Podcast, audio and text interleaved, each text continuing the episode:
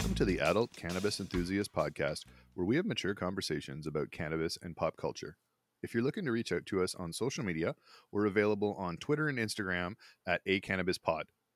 If you want to find us at an alternate listening source, we host our podcast on Podbean, and you can pretty much find us wherever you get your podcast picks from. My name's Joel, and I've been smoking weed for about 25 years.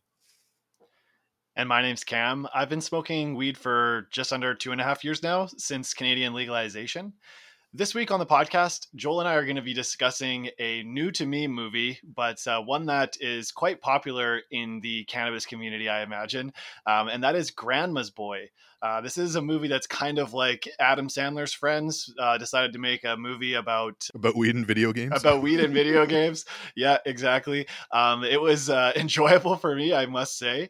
Normally we do a poll for for these, but um, this one's been on the poll quite a bit and been getting quite a bit of love. And since I hadn't seen it, we kind of just said like uh, screw the poll this week and we're just going to watch this one. yeah, well, it just made sense since you hadn't actually seen this one. And I think it's finished second a couple times on the poll. So that close shave was enough to be okay. We're going to do this one. It, it, tends to get a lot of love. People like to throw the gifs for this one up on the Twitter account every now and then, and had some fun with that this weekend. So it seemed like a really good time to do it. And the fact that you hadn't seen it was just just enough for me. I was like, no, we got to do this. So here we are, and we're going to be talking about this movie. Yeah, and I'd kind of been putting it off like my first viewing of it because I mean we've we've had this in the poll for a few months now, mm-hmm. probably going back to summer 2020. It's like crept into the movie polls, and I I keep putting it off like watching it myself because I was saving it for the podcast. I wanted to have that fresh first viewing for the podcast. That's a good uh, a good service to our listeners. Yeah, you know, so I mean, it was it was time. It was time. um, we are also going to be doing a bit of a bit of a break from our regular review segment as well. We did uh, a bit of a hash off this week, so Joel and I are going to be talking about some different hash products that we have tested out on the legal cannabis market here in Canada, and uh, we're going to give our thoughts on those. We're not necessarily hash or concentrate guys, but I think it was really cool to check it out. Yeah, I think it was about time. We, we've we've dipped our toes into extracts a little bit previously on the show, and I think we we have some trepidation and our comfort levels about necessarily reviewing hash so it seemed like a good idea to kind of look at a few different offerings and just give our, our perspective on it because it, it honestly is probably going to emulate uh, similar thoughts to people who are, are new to the product. Uh, this is definitely, I think, something relatively new for Cam. And while uh, I've been involved with cannabis for a, a, good portion of my life, I think hash was something that was pr- fairly rare for me. So uh, to get to look at this it's, is kind of cool. So looking forward to talking about that. But before we get into the heart of our episode, we like to talk about what we've been smoking this week. My friend Cam, what's on your rolling tray? This week was a little bit different than other weeks. I feel like I say that almost every episode now. but it's good, man. You're mixing it up all the time, right? But maybe I'm consistently inconsistent at this point, so maybe it's not that mm-hmm. much different from other weeks. So maybe.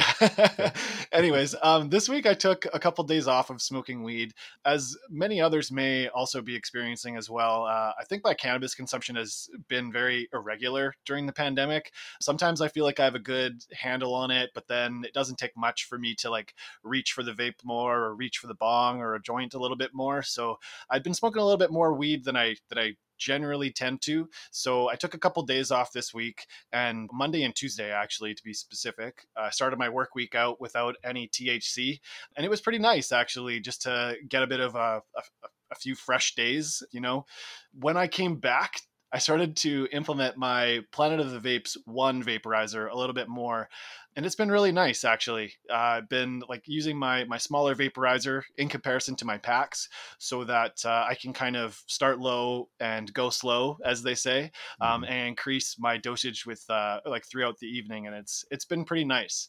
Outside of the tea break, the only real product that I picked up, well, I picked up quite a few, but the only thing I really enjoyed that was a little bit different was uh, I re-upped on Wedding Crasher by G Tech. Oh, that's a good one. Yeah, it's one of my favorites. And I've talked about it on the podcast a few times, but I've only purchased this once and it left a very positive impression on me. But I just haven't gone back to it because the, the price level for it was near that like $40 range. Like it, it's normally between like 37 to $40 for, for medical.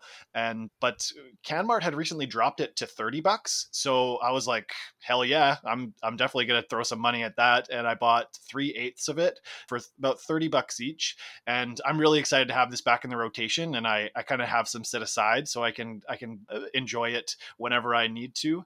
I don't necessarily know what happened on the CanMart side of it. They may have just been looking to clear out some old Wedding Crasher because uh, my stuff was was packaged in September, which is I mean, about six months ago now, I suppose, but it, Mhm. it's not like egregiously old or anything.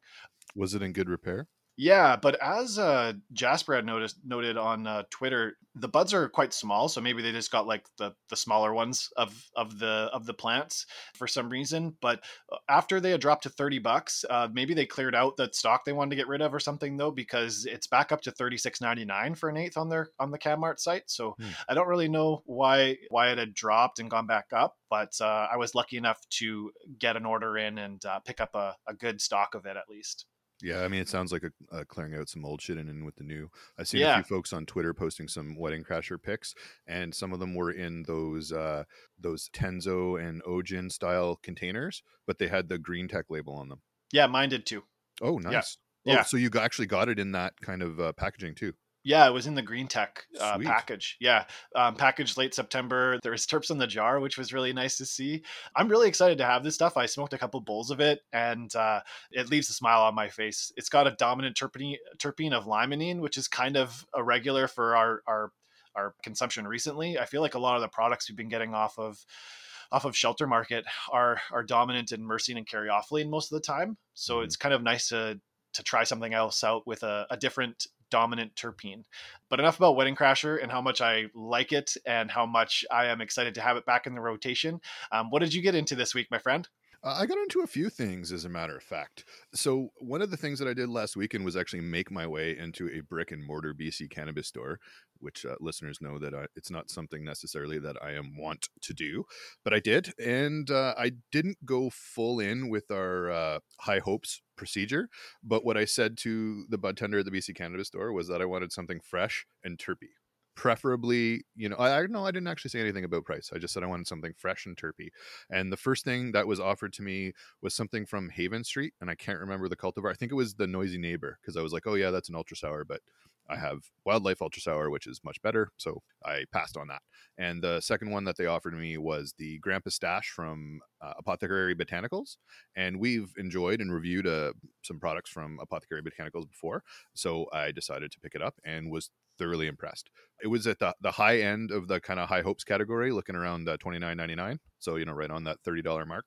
But buds were in really great repair. It was packaged, I think, in early to mid December, and uh, I was just I actually really enjoy the high from Grandpa Stash. It's a really kind of uh, euphoric, dare I say, uplifting kind of high Dare and you? uh, I dare I, I do I dare and uh, it's uh, it was pretty good so that that's been on my rolling tray a lot with my canmart order that showed up after the uh, the long hold up with Canada post COVID I got uh, a bunch of that gas barriers 112 that we reviewed previously from Ogen, and that's and I've wonderful stuff. I've completely crushed the jar so it's something that's got to go in the rotation for me I would like it to be like a, a little bit cheaper I think it goes for like 32 or 33 for an eight. okay. And that's but that's still like that's that's good. That's still yeah, decent. it's it's Yeah. right there. It's right Yeah. there. The quality of it and how much I enjoy it make it worth it to do that stretch.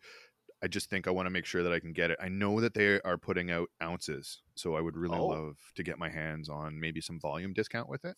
That's still under that ten dollar per gram price range if you're Mm-hmm. at like the thirty two or whatever. But yeah, it would be nice to see it creep back down into like the high twenties probably. Yeah, I, I- mean, it, it would be nice to to see that, but I, you know, I'm I'm willing to keep that one in the rotation because I enjoy it so much. Uh, of course, all the hash we've been having this week that we'll talk about in the review segment. It's been really nice to get into hash. I, I miss hash, so this was very uh, enjoyable to do that. The last thing that I do want to mention uh, was kind of born out of a couple Twitter conversations that I had this week. Uh, one through uh, our boy Cap G420 Investing is his Twitter handle, and he was talking about a, a salad he was trying out, black cherry punch and Planet of the Grapes. And I don't know why this didn't occur to me before. Yeah, they're just both so terpy and fragrant. Well, fragrant, terpy, and and and tasty, right? Like, I mean, you, you can have that scent that you like that, but maybe it doesn't necessarily hit the flavor category as much as you would like with the way it smells. And I find both of these nail both categories really well. And when you mix them together, it's magic. Yeah, and what did it taste like? The way that I described it on Twitter was like Hubba Bubba Gum. Oh, So so you're getting this like candy coating hard cherry taste from the black cherry punch and then mixing it with this grape crush terpy grapeness from the planet of the grapes and it just it's like fruit punch hubba bubba gum almost. So Wow. uh, I would highly recommend that anybody who has these two cultivars in their rotation to do a little bit of salad mixing. Uh, the one thing I will say though is that this is an end of night kind of situation. Don't have this with your wake and bake and your coffee. This is a, a go to sleep mix. yeah, I would probably uh, assume that just based on the black cherry punch being involved, that stuff Yeah, gives thir- me a great 32%. sleep. Yeah, thirty-two percent, and it, it it really gives me a great sleep. terps. Does it kind of like overcome the the Planet of the Grapes buzz, or is there a bit of a compliment or maybe some nuance there a little bit? I think there's a bit of nuance. I don't know that I would be able to accurately explain it in a really articulate fashion Fair enough. because it's just it's it's degrees, right? It's it, it's a it's a degree of difference, and and I think it would be hard to explain. But it doesn't like it doesn't hit me like the hammer does of the black cherry punch on its own, but it just gives this really pleasant flavor quality to it that is just so enjoyable. So maybe it doesn't hit like quite as much of a sledgehammer, but it gives you um maybe more of a a body relaxation too. I. Okay. I, I I- just find it's all around. It's it's amazing. It hit all the marks. So uh, if you have the both, try it out. Yeah, I'll have to do that because I picked up some of the Planet of the Grapes stuff as well. I'd say overall that's a great product too. That I mean the the terpene numbers on it are like through the roof.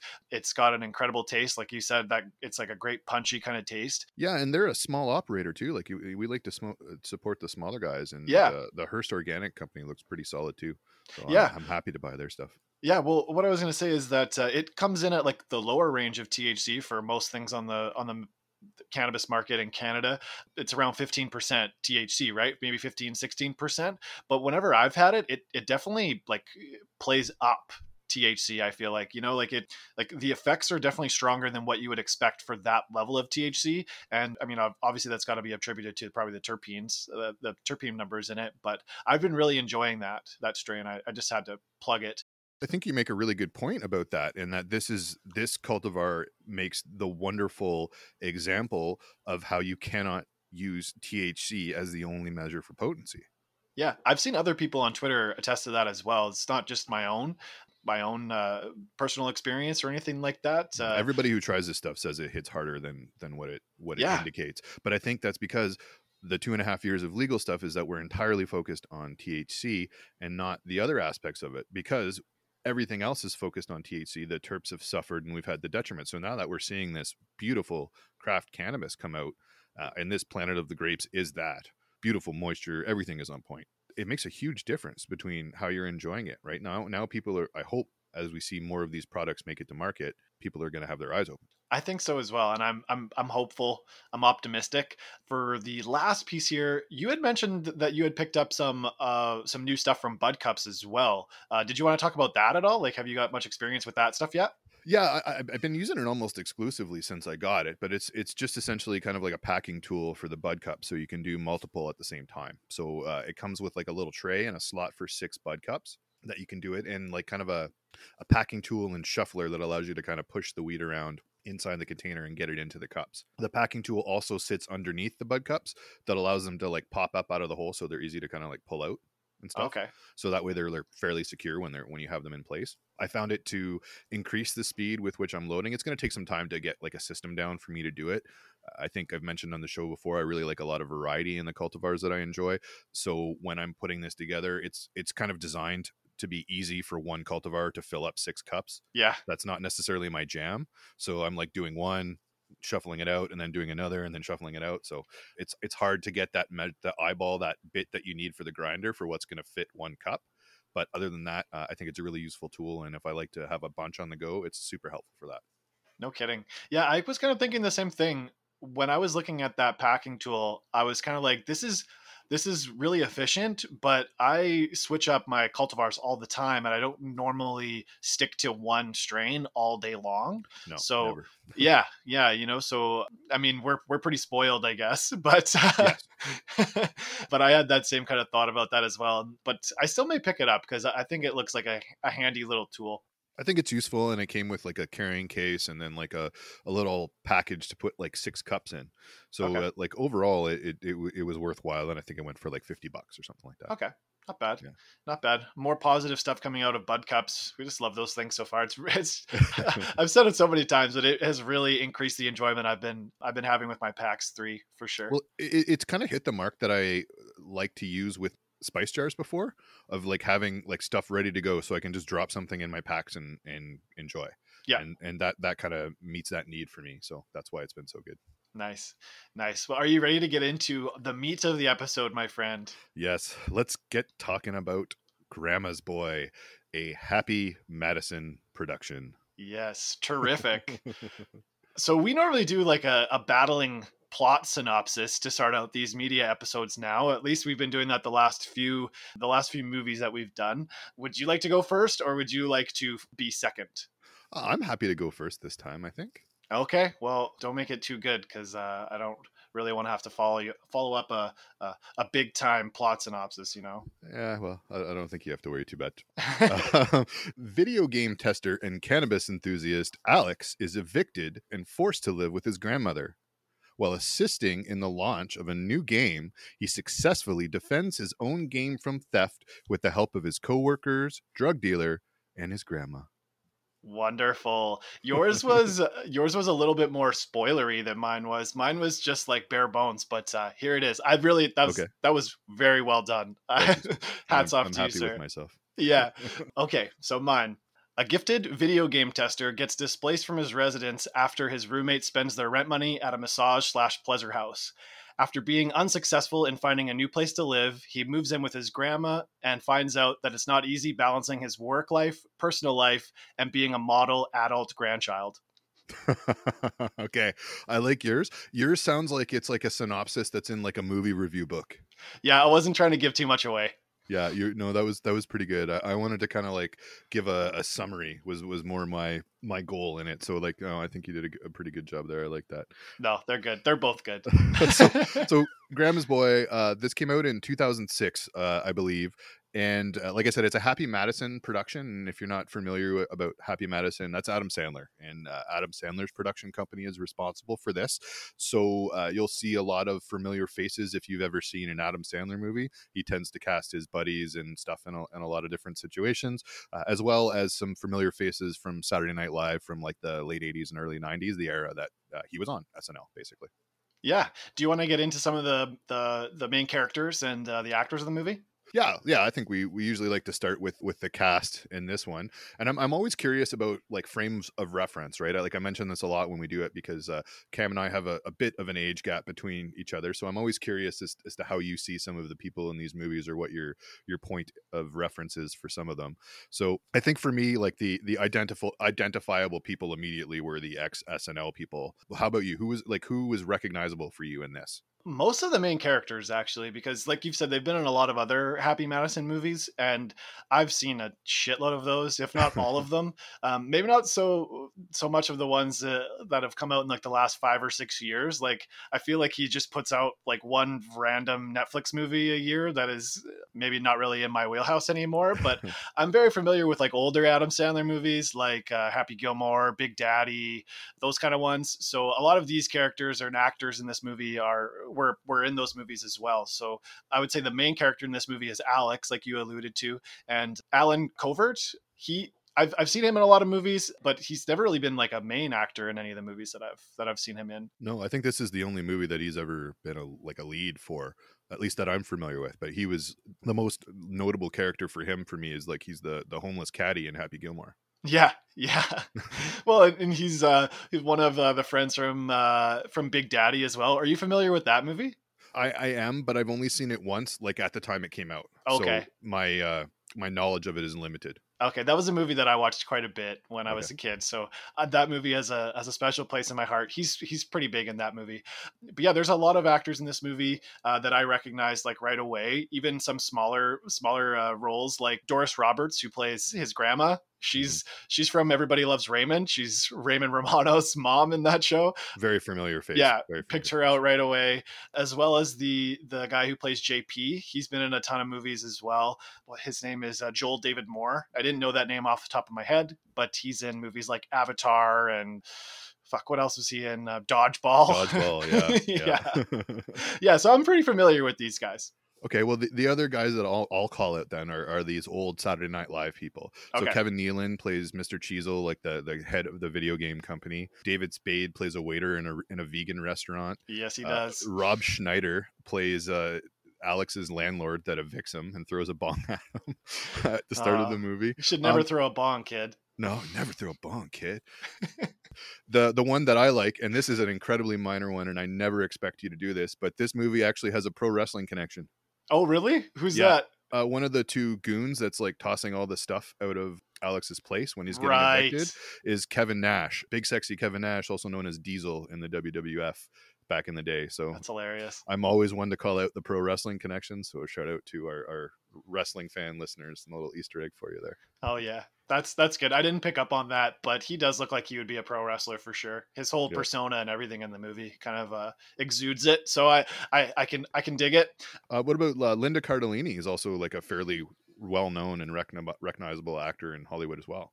Yeah, um, I only know her from like smaller roles, but whenever I've seen her in something, she's been phenomenal. I think that she's really talented. The most recent stuff I've seen her in is she's been in a few Marvel movies. She plays uh, Clint Barton's wife, uh, Yes. Hawkeye's wife. Very, very minor role in those movies, but when she has been on screen, she's been fantastic. Um, I really liked her in this movie as well, although I don't necessarily see what she sees in the main character Alex at all. Like I don't really know.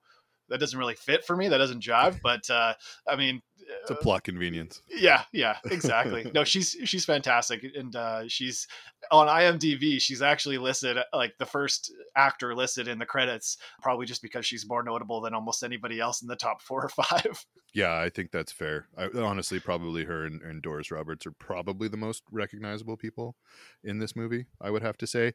Uh, I liked her in lots of things. Like she was in Freaks and Geeks, and uh, she had a great Yes, a great turn in Mad Men as well in a Oh, really did brief she? role. Yeah, really really small, like a couple episodes, but uh, she was she was great in that. So I'm a big fan, and and she was enjoyable in this movie, absolutely.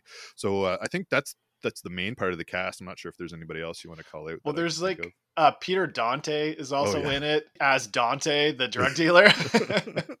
He's just another one of those guys that pops up in in Happy Madison movies. He's a good actor too. He was really funny in this movie and definitely one of my favorite characters. There was also a, uh, a couple other actors that are like more relevant these days, like Nick Swardson and, and Jonah Hill, Academy Award Oh, yeah, nominee Jonah, Jonah Hill, Hill. right? Yeah. Yeah, Jo- Jonah Hill is a very minor role. He is very young and uh, still in his larger face. he has like three lines.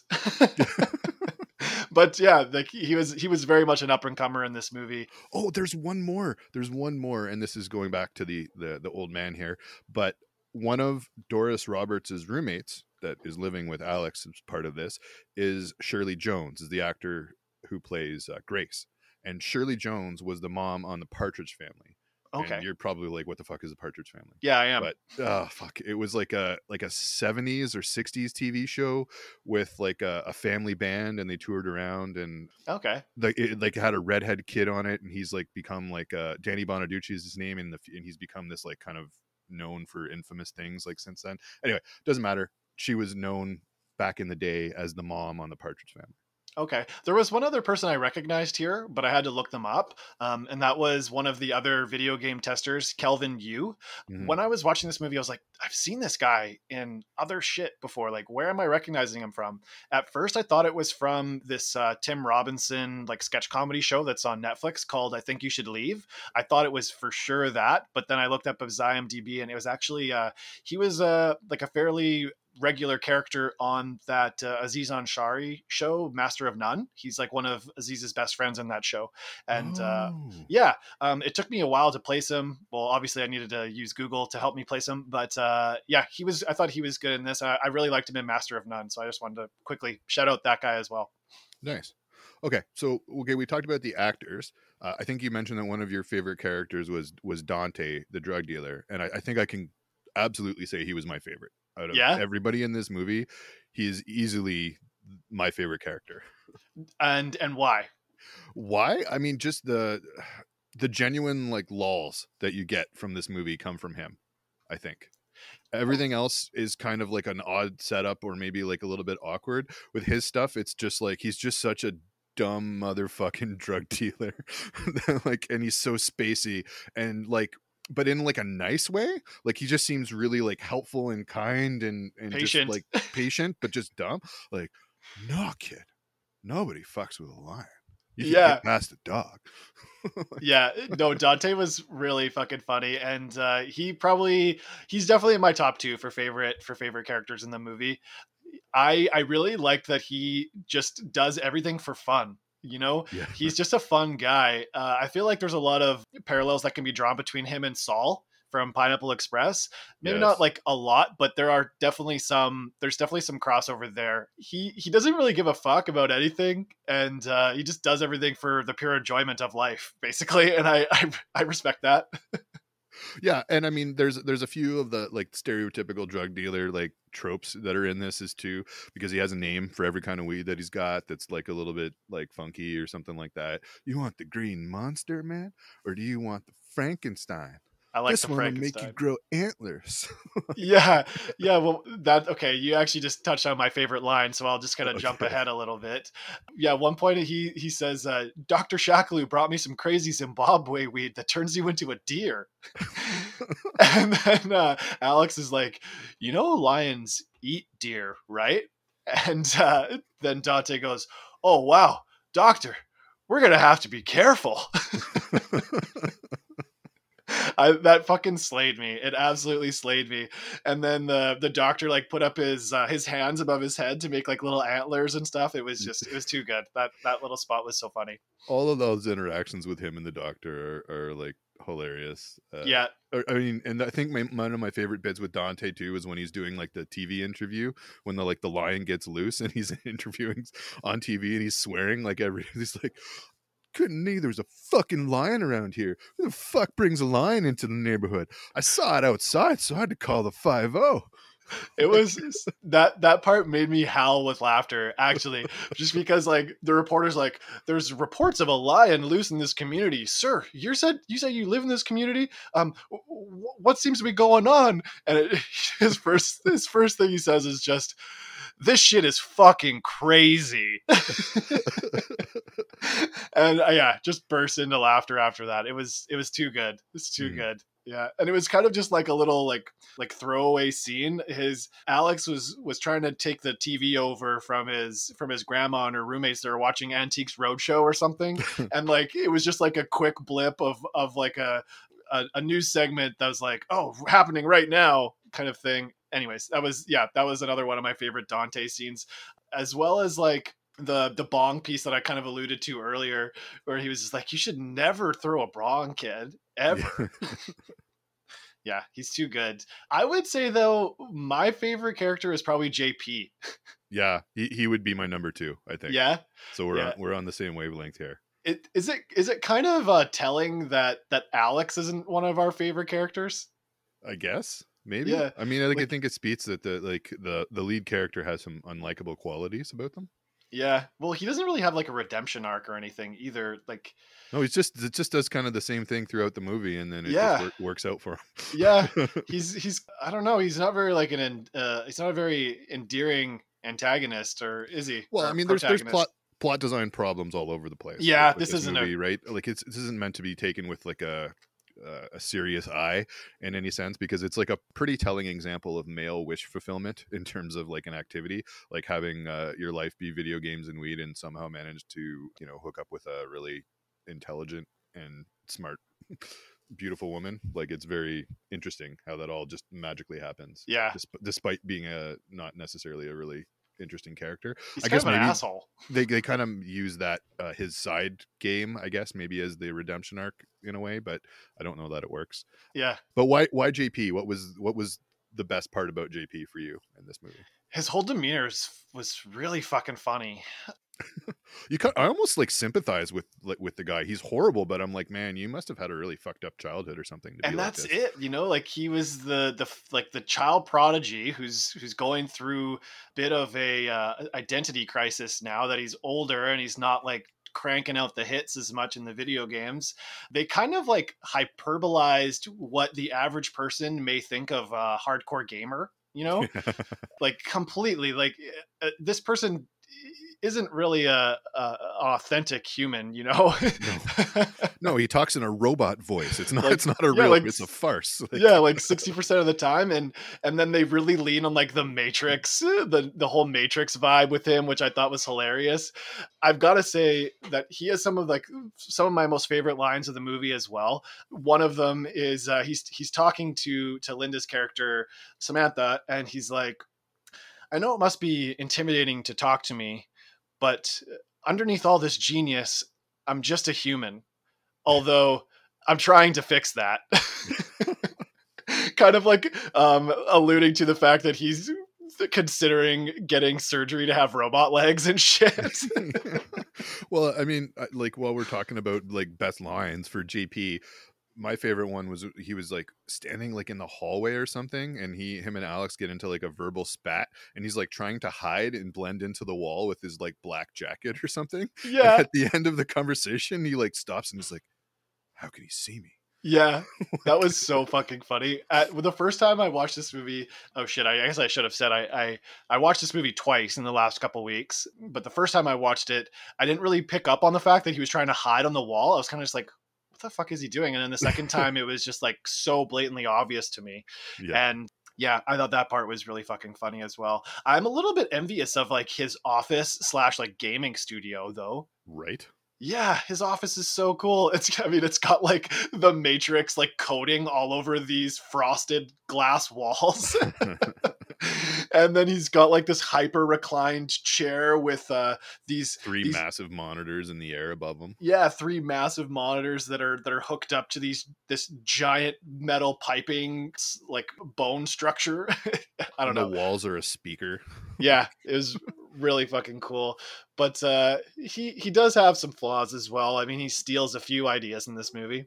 Yes, yes, he's he's not a good character. He he gets embarrassed a few times, and goes to Alex for uh, some solace because he's feeling like he's an, an outcast amongst all of these people and tries to steal Alex's game and doesn't go well for him. But I thought that scene was pretty funny too because like there was some stuff that was like like looked like just happened and they managed to catch it like where he was like crying and like drool like went right down his lip like in a long piece like it, it just made him look that much more pathetic in the moment and i thought it was just spot on well, I think that that's uh, kind of like a testament to Joel David Moore's acting skills. I was gonna say that like JP is is not an authentic human at all. Like like there's nobody that I know or could even like imagine. really yeah imagine like acting like this person acts but but but somehow he he he manages to do it in like an authentic way you know that it's like believable still. So i think that that like he actually has some pretty strong acting chops this guy. Like it wasn't just like ludicrous the whole time you know?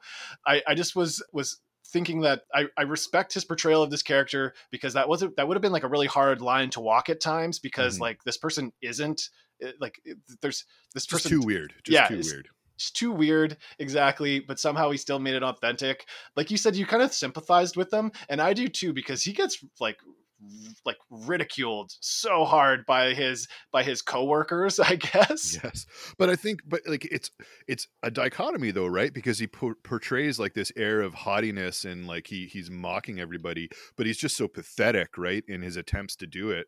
Like you know using his robot voice and like giving like the middle finger machine gun blast at them all like adios turd nuggets. Like yeah. and then everybody just roars laughing at him right? Like yeah.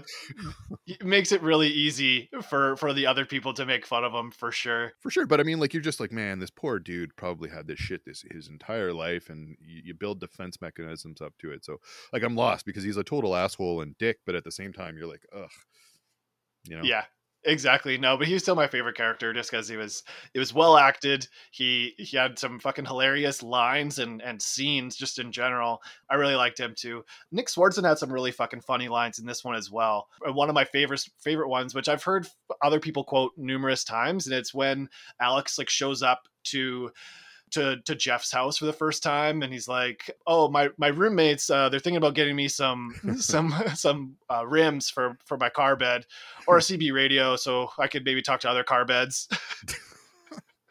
all that whole interaction is like hilarious. Like your roommates, you mean your parents? Yeah, nice just- jammies. Yeah, they were a gift from my roommates. Yeah, just so ridiculous. I thought he was really funny as well.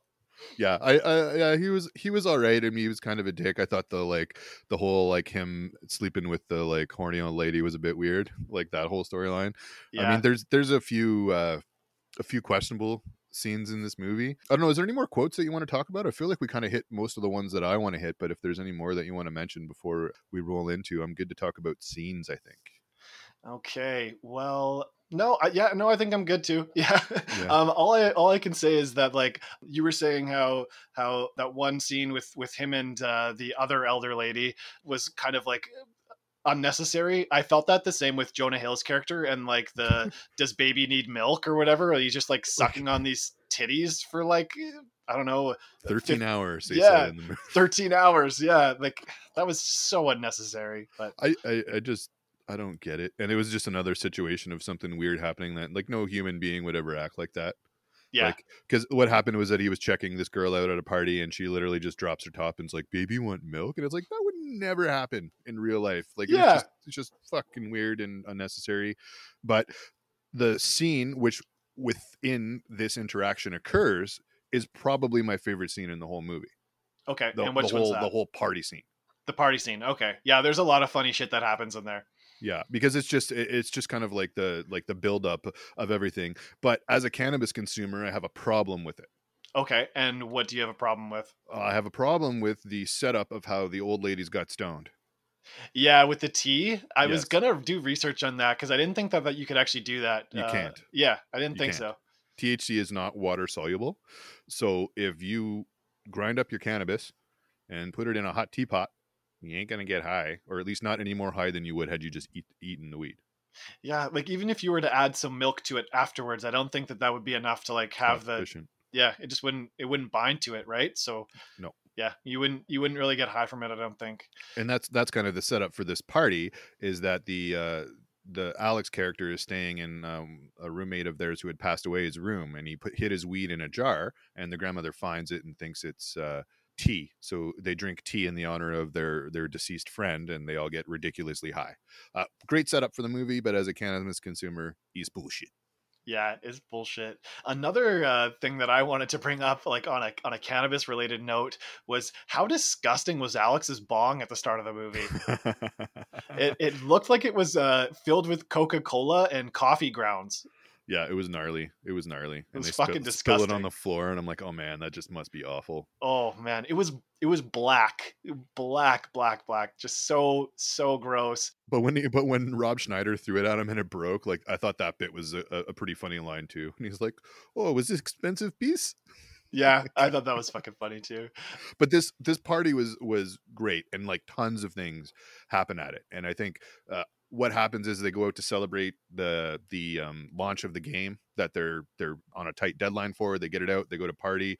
Doesn't really work out, and his buddy has to poop. And they go back to the grandmother's house, and they discover that the old ladies are all high shit from drinking weed tea. Yes, they do, and they're watching some kind of a Spanish show on TV and just And laughing just their laughing. ass off. Yeah, Although that was like pretty pretty excellent. That whole scene of just like three old ladies just giggling their asses off at like some language that they didn't understand from a man on TV. I thought that was just like good wholesome fun, and I would love to see some older ladies do that. I think it's, it's pretty cool. Yeah. If that was a Twitch channel, I would I would watch it quite frequently. I think. agreed, agreed. so, what was your favorite part about that scene? Like, was there a specific moment within the party scene that you really enjoyed? Uh, I like. I think there's lots. Like, there's like he he's trying to like figure out what's what's going on with his grandmother before he finds out that they drank the tea, and then she's like, "I can hear my hair growing." like like all of that was, was was pretty well done. I think where Samantha sings "Push It" by Salt-N-Pepa, that was good too. That and she's all just completely shit slammed because she she challenged Alex to like a tequila contest or something like that. I thought that was all enjoyable stuff. I mean, there was all, all kinds of things kind of happening, but uh, basically they were trying to score more weed because the the old ladies drank it all on the tea, and they invite Dante over, and he brings like a whole strip club with him. Yeah, basically, and they just have a big rager. Yeah. with all with all walks of life included. You know, there was like bikers there, bike- like bikers. strippers. Yeah, there is all kinds of people there. Yeah, no, that's a that was a great scene.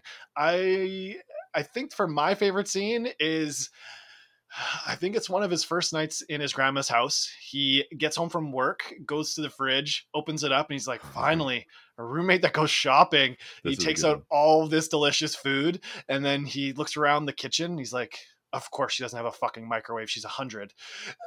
and so he has to like throw everything onto a big baking sheet and toss it in the oven and then uh, he goes up to his room sparks up a bowl from his new bong that he just bought which by the way was so cool. I really liked his new bong that he got. It was this uh, white frosted glass one that had these red frogs drawn on it all over. It was really fucking cool. Anyways he takes like a big rip goes back downstairs to, to check on his food and he's like oh it's ready. Takes it out uh, with bare hands and then fucking flips it in the air and goes fuck to me that was that's totally got something I would do. yeah exactly. That's gotta be relatable to stoners out there. Gotta be especially those first few moments like the first five to ten minutes after smoking a big bong rip. Like Yeah. you're a bit incoherent. You're not thinking about things and i just You hear the just- oven ding and you got to go get it, and you're like, exactly "Ah." exactly and you're just uh, so excited. You know there's been anticipation building for this snack that you're about to eat and shit. It was just classic uh, stoner forgetfulness on full display. I, I really enjoyed it. Yeah, there's one aspect of this movie that I really enjoyed too, and it's almost more like a series of scenes than one particular scene himself. And I, I just like that they included in this in the movie, and it was the uh, the video game battles they had at the video game company, like on their lunch breaks. right i'm glad that you brought that up what did you like so much about it Oh, just just the general interactions that they had, right? Like it it it was all stuff that makes sense to me. If I worked for a video game company, I would expect that there would be a dope break room where we all like played games at lunch against each other, and that kind of like fit that motif. And it was just like a very like you know uh, competitive aspect. People are cheering and excited. Uh, they're playing different kinds of games, and it's different characters that are interacting and stuff like that. So that's that's I think the part that I like the most about it. yeah like upon entrance to that room you're probably like is this like a fucking cockfighting ring what's happening in here and then you open it up and it's just a bunch of dudes playing video games the first battle that they did was between alex and some other guy and they're playing some old frog game if you're familiar with it i'm sorry i i don't know what it was certainly wasn't Frogger or anything like that. But anyways, it was like a competition of like these two frogs that to jump up and like snag these flies out of the air. Mhm. And uh, Alex is just like beating the shit out of this other guy. Did you notice that at the end of it, once Alex had one. the the scores were on display on the TV? Did you happen to see the scores? No, I didn't. No, Alex's score was 420. Of course, Beautiful, I thought that was hilarious. nice touch. I to touch on like that that work atmosphere like you had kind of mentioned i didn't understand why alex was always taking his work home you know if he's if he's a game tester why isn't he doing his testing at work like why does he have like his own cubicle area with a full gaming setup if he's not doing his levels at work you know What are you doing at work, bro? yeah, exactly. Like part of the problems in this movie all occur because he's super tired because he doesn't have access to the TV because his uh, his grandma's watching Antiques Roadshow or some shit, or uh, they're they've got him like overworking doing chores or something like that. But it's like, oh, I don't have time to to do my levels at home. But the whole time I was thinking like. Bro, why aren't you doing this at work? like, what do you do at work then? and, and then when are you programming this other game that you're supposedly doing? Like there, there was some nons- nonsense, nonsensical aspects to it for sure. Yeah, no, I, I thought it was just a bit of um, it just didn't really make sense. But anyways, it, it didn't take that much away from the movie. That's oh for no, sure. no. I mean, No. you know, you're not you're not looking too critically at this shit. No, absolutely not. They did nail how much people enjoy those like antiquing kind of shows and like Storage Wars and the and the likes. You know, I thought that was pretty fucking funny too. they did that, and I mean, at that time, that was like when it was like it, its peak, I think. So it was it was pretty good, yeah, well timed. just I just kind of uh, remembered this part too. Just thinking about Alex and his character. I think one of the other reasons may why I may not uh, really like his character doesn't really resonate with me is probably because he's also the kind of stoner who doesn't give a shit about what weed he smokes too. Like immediately I Oh. was like, "Oh, come on, bro. Like let him tell you about the fucking the the the green monster or whatever. Like what's that one?" yeah, but I think I think what they were trying to get across was like the lack of interest in dealers' bullshit. yeah, And- probably. and you you didn't live that. I mean, I know you know about it, but a number of us who have lived that understand that perspective. But where we're at now, absolutely not. I want to know what the fuck I'm smoking. yeah. Yeah. Okay, fair enough. Maybe that's just an interaction that I'm not familiar with and maybe that's why. I, I think just to put that in context, I'm not saying that though because he is kind of like like a dick generally. He's very self-interested. Yeah, like outside absolutely. of his the his family, his grand obviously he cares for his grandmother, but outside of his family, he's very just focused on himself. Yeah, yeah, for sure. So, uh, final thoughts on this movie? Final thoughts on this movie. If you haven't seen it, I think it's worth a watch. Watching it back last night, I didn't enjoy it as much as I did, you know, 16 or 15 years ago or whatever it was. I think I was noticing some of the um the more of the flaws of the movie, like looking it through the lens that I have now but I was trying not to be too critical. And there's lots of funny beats, and there's lots of lulls to be had, especially at JP and Dante, in my in my opinion. So I th- definitely think it's something that's worth a watch. Uh, if it's something you like back in the day, it might be good for a quick revisit. But it's not something that I necessarily think that I would put on a, like a regular viewing or anything like that. I don't know that it's aged all that well, but the parts of it that are really funny do nail it. And I think a lot of cannabis consumers can identify with video games being an activity that they enjoy. You combine cannabis and video games and uh, goofy comedy movie. It's not like you're necessarily going to regret your 90 minutes, but I wouldn't expect like high art or anything like that. What, what did you think about it? Very similar. Like I kind of alluded to earlier, I watched this twice, and the first time I watched it, I like once it was over, I was kind of like, Oh, thank God! Like I, I, I, didn't really enjoy the first one. Maybe I just wasn't in the the right mindset though, especially like for like for these kind of like comedies from the 2000s and shit. Like they're just not movies that I really care too much about anymore. But the second time I watched it was actually this morning, and uh, I had some hash for breakfast. I was I was feeling good this morning, and I just laughed my ass through the whole thing. So maybe it was like me just maybe it just took me some time to warm up to the characters, but okay. um, I, I enjoyed it a lot more the second time and uh, I I think I will watch it like more in the future. But uh, again, I don't think like you said it's going to be like a regular viewing. Like this isn't going to be a movie that I watch like every year or anything like that. But I completely agree that there are some parts in it that aren't great, but the parts that are are nailed, like you mentioned. So we're in we're very much in agreement, I think, on this one. Yeah, I think I think it's worth your time to give it at least one try or uh, revisit if you watched it back in the day.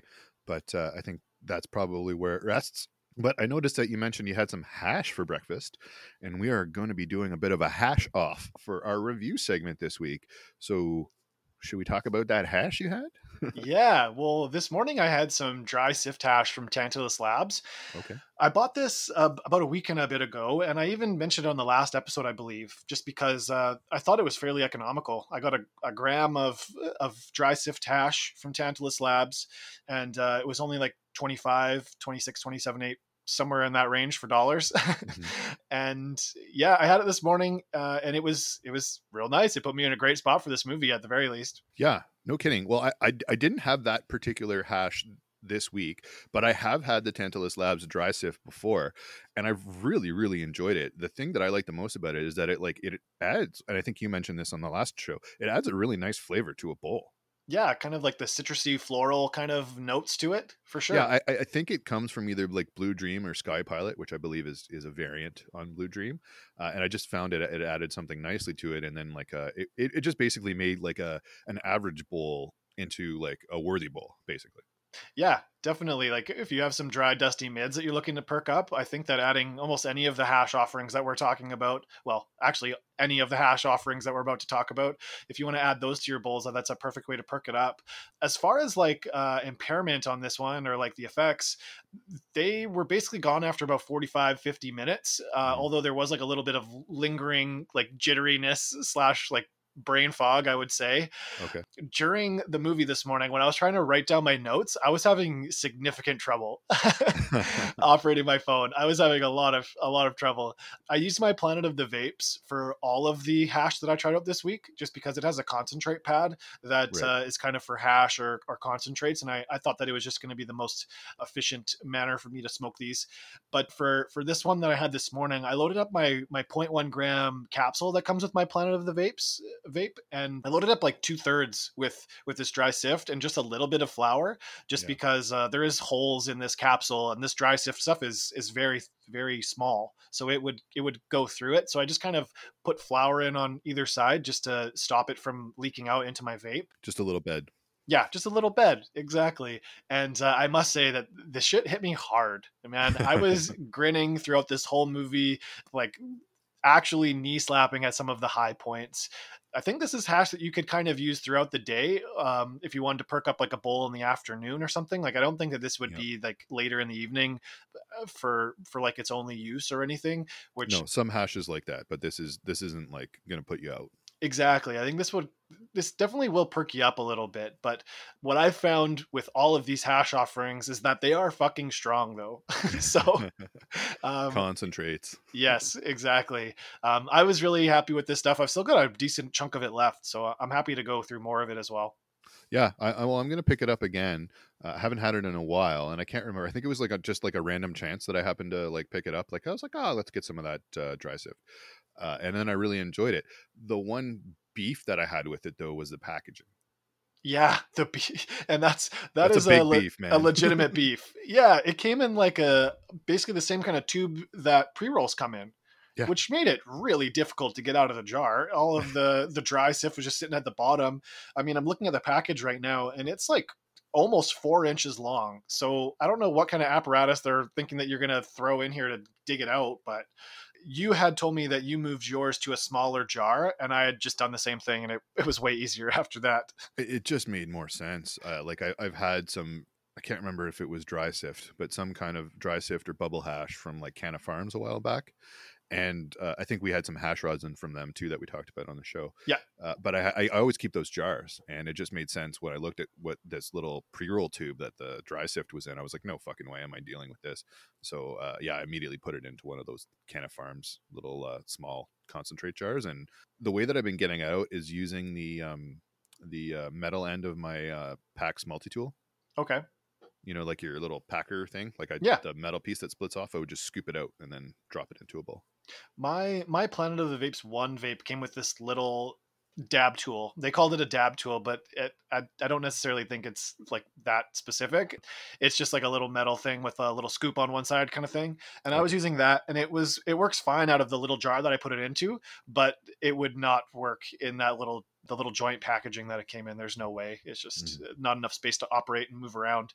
But uh, I mean, packaging aside, I think this is a, an easy buy for anybody looking to get into concentrates for sure but I would say start low and go slow with all of these products. Like we're about to get into some other ones as well, but I think that's a, a pretty common thread between them all.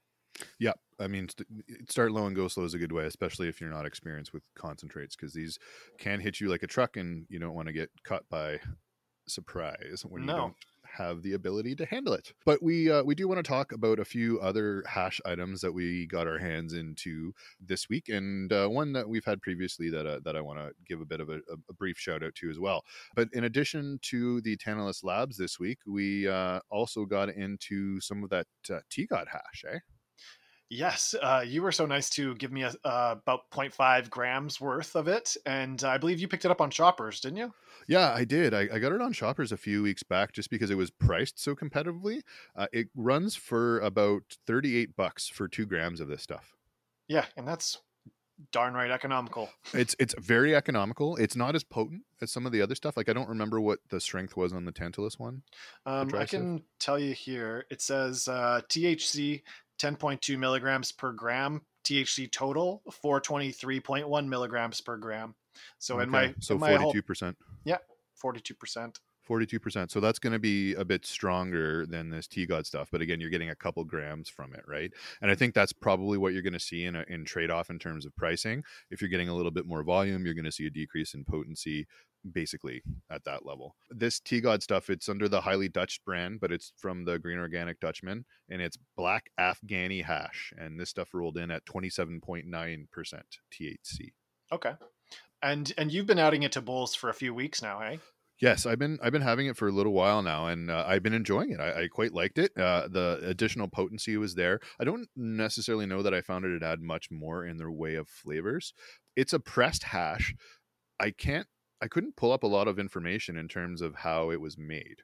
So um, its extraction methods aren't listed, but I don't believe that it's solventless because I think that they always indicate it when it is because it's that's a valuable uh, attribute but I, I know you were saying when we were kind of talking before we were recording that because they're sort of an organic focused company, it seems a little strange that they would use solvents, but I don't see any indication that they didn't.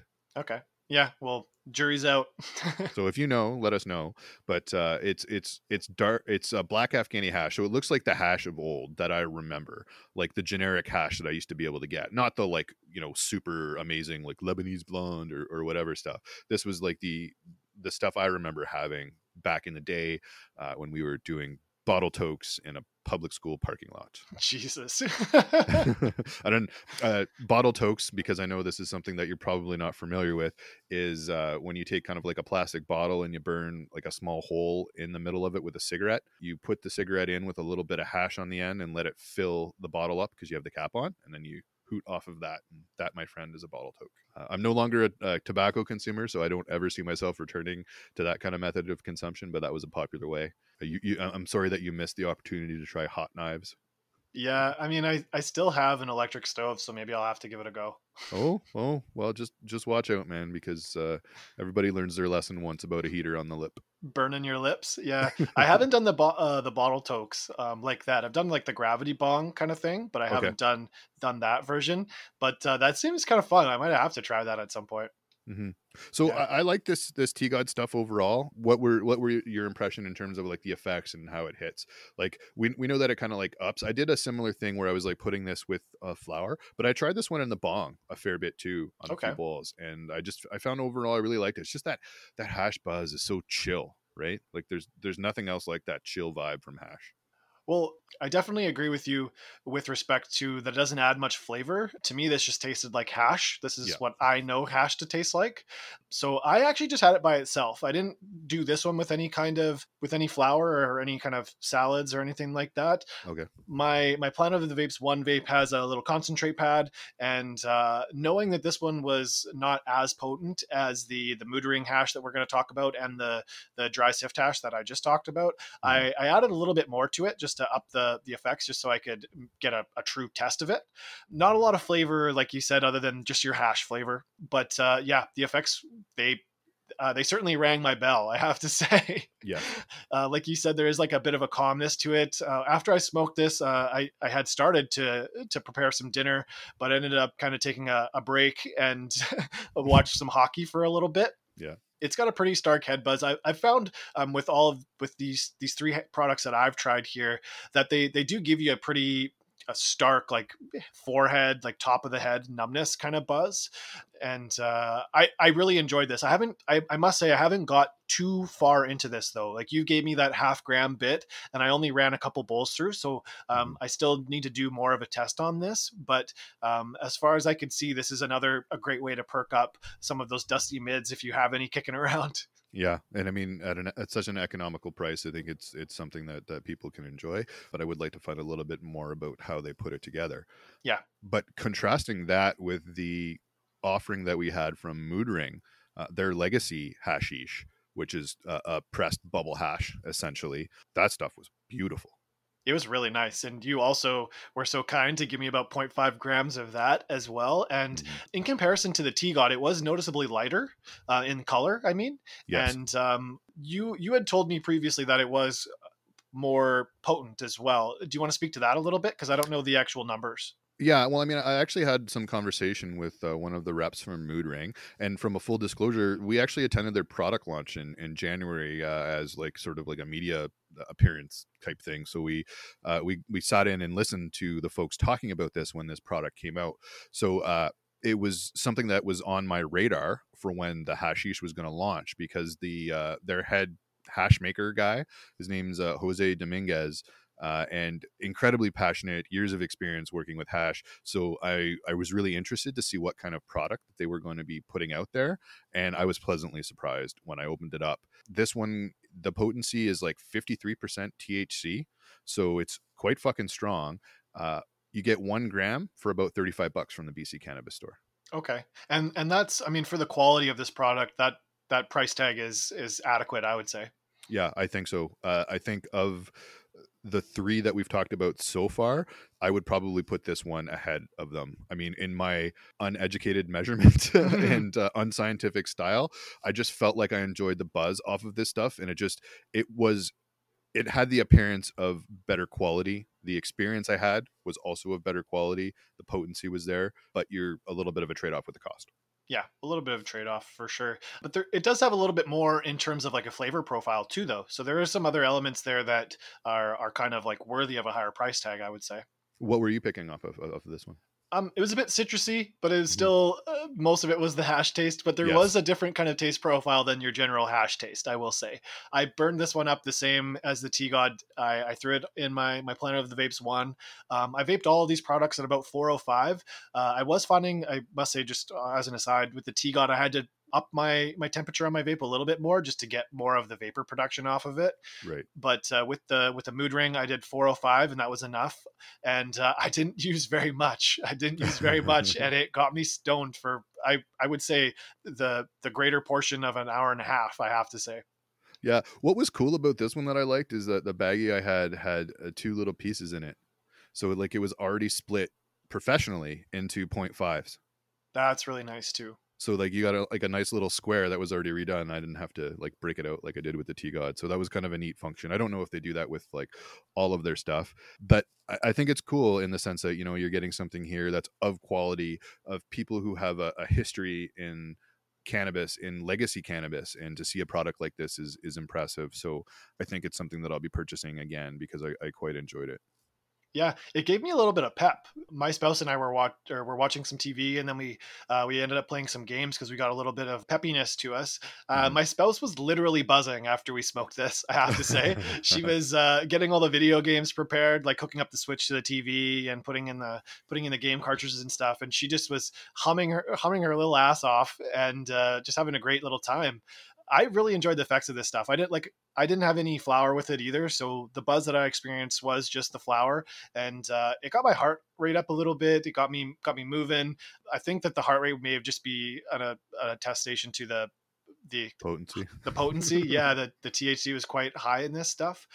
It, it was uh, it kind of made me like a little heavy, uh, a little hard to concentrate, but it was perfect for a button masher video game that I played with Haley. I, I really enjoyed it, and I would probably get it again too. Um, unfortunately, we weren't able to find it uh, locally, but um, hopefully in the future it will be stored by somebody here. yeah i think uh, i have seen it uh, at wizards on advertised online Oh, really? Yeah, so there are some places locally that have it, just not in our our usual haunts. Apparently, Gotcha. The other one that I wanted to mention. So uh, I think I think Mood Ring is is a good one. Uh, it's something that uh, is worthy of your attention in terms of the the hash market or what's available out there. The last one that I wanted to touch on was the uh, 48 North pressed hash. And I know that you haven't had the chance to try this one. I had hoped to get some in before we recorded this episode, but with shipping delays, I'm not actually going to get it until tomorrow but I have had it previously. So I just did want to mention that 48 North does do a pressed hash. Oh, we didn't mention with the, the mood ring stuff is a cold water uh, extract, so it is solventless, which is which is a positive thing. Um, I don't know that I can say the same about the 48 North one. I'm not sure what it is, but it's pressed keef that they use, and it comes in the 35 to 45 percent THC range. Uh, I quite enjoyed this. This was the my favorite hash that I tried on the legal market in the beginning. So I do want to indicate this 48 North stuff that's out there, not North 40. That very confusingly close those names are, but 48 North does have a pressed hash that's pretty solid. I'll report back, I think, a little bit more on next week's episode once I've had my hands in it again, because uh, I think my memory is a little bit too faded to give much uh, of an opinion, other than the fact that I quite enjoyed it at the time. Nice. Well, yeah, you've you've told me in the past that you really thought that that was uh, an economical choice, and it was kind of like more in line with your expectations for like a traditional hash. Right? Yes, exactly. Yeah.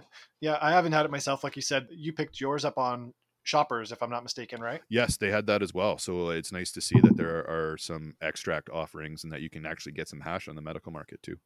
Cool. Yeah, I'll have to keep my eye out for that because I, I know like it was kind of like in the the late fall or, or sometime in the fall actually when when you had first picked it up, I believe. Yes. So I didn't get a chance to get my hands on it back then because it was already sold out. But I'm gonna keep my eye out for that one as well. Yeah, it seems like the the hash stuff or the concentrates seem to fly off the shelves from shoppers. Yeah. It seems like a lot of their products do. Hey, like those ounces, um, those hundred dollar ounces fly off there too. Yeah, well, once it's new and fresh, right? If it's, it, I think that's the problem is that stuff gets discounted when it sits. Yeah, fair enough. Well, um, any final thoughts on our first ever hash off, my friend? Um, no, I just it was a it was a fun experience to smoke a lot of hash this week and get chill.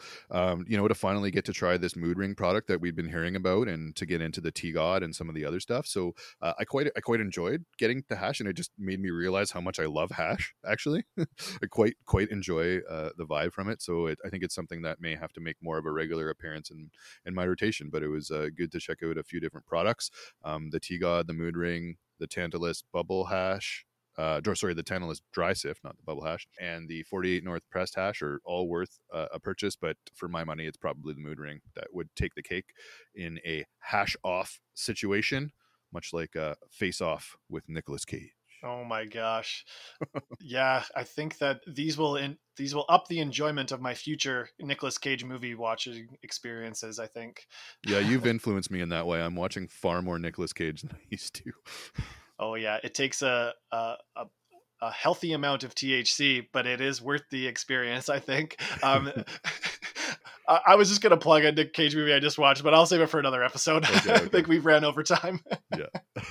Awesome. Well, thanks everybody for listening to this episode of the Adult Cannabis Enthusiast podcast. I had a lot of fun watching Grandma's Boy the second time that I watched it, and uh, I hope that um, listeners out there may enjoy it as well and listen along with us.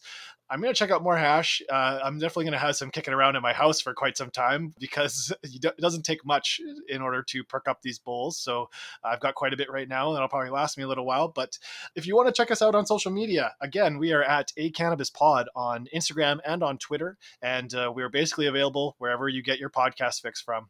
Thanks again for listening, and I hope everybody's taking care out there. We'll see you next time. Cheers, guys. Have a good one.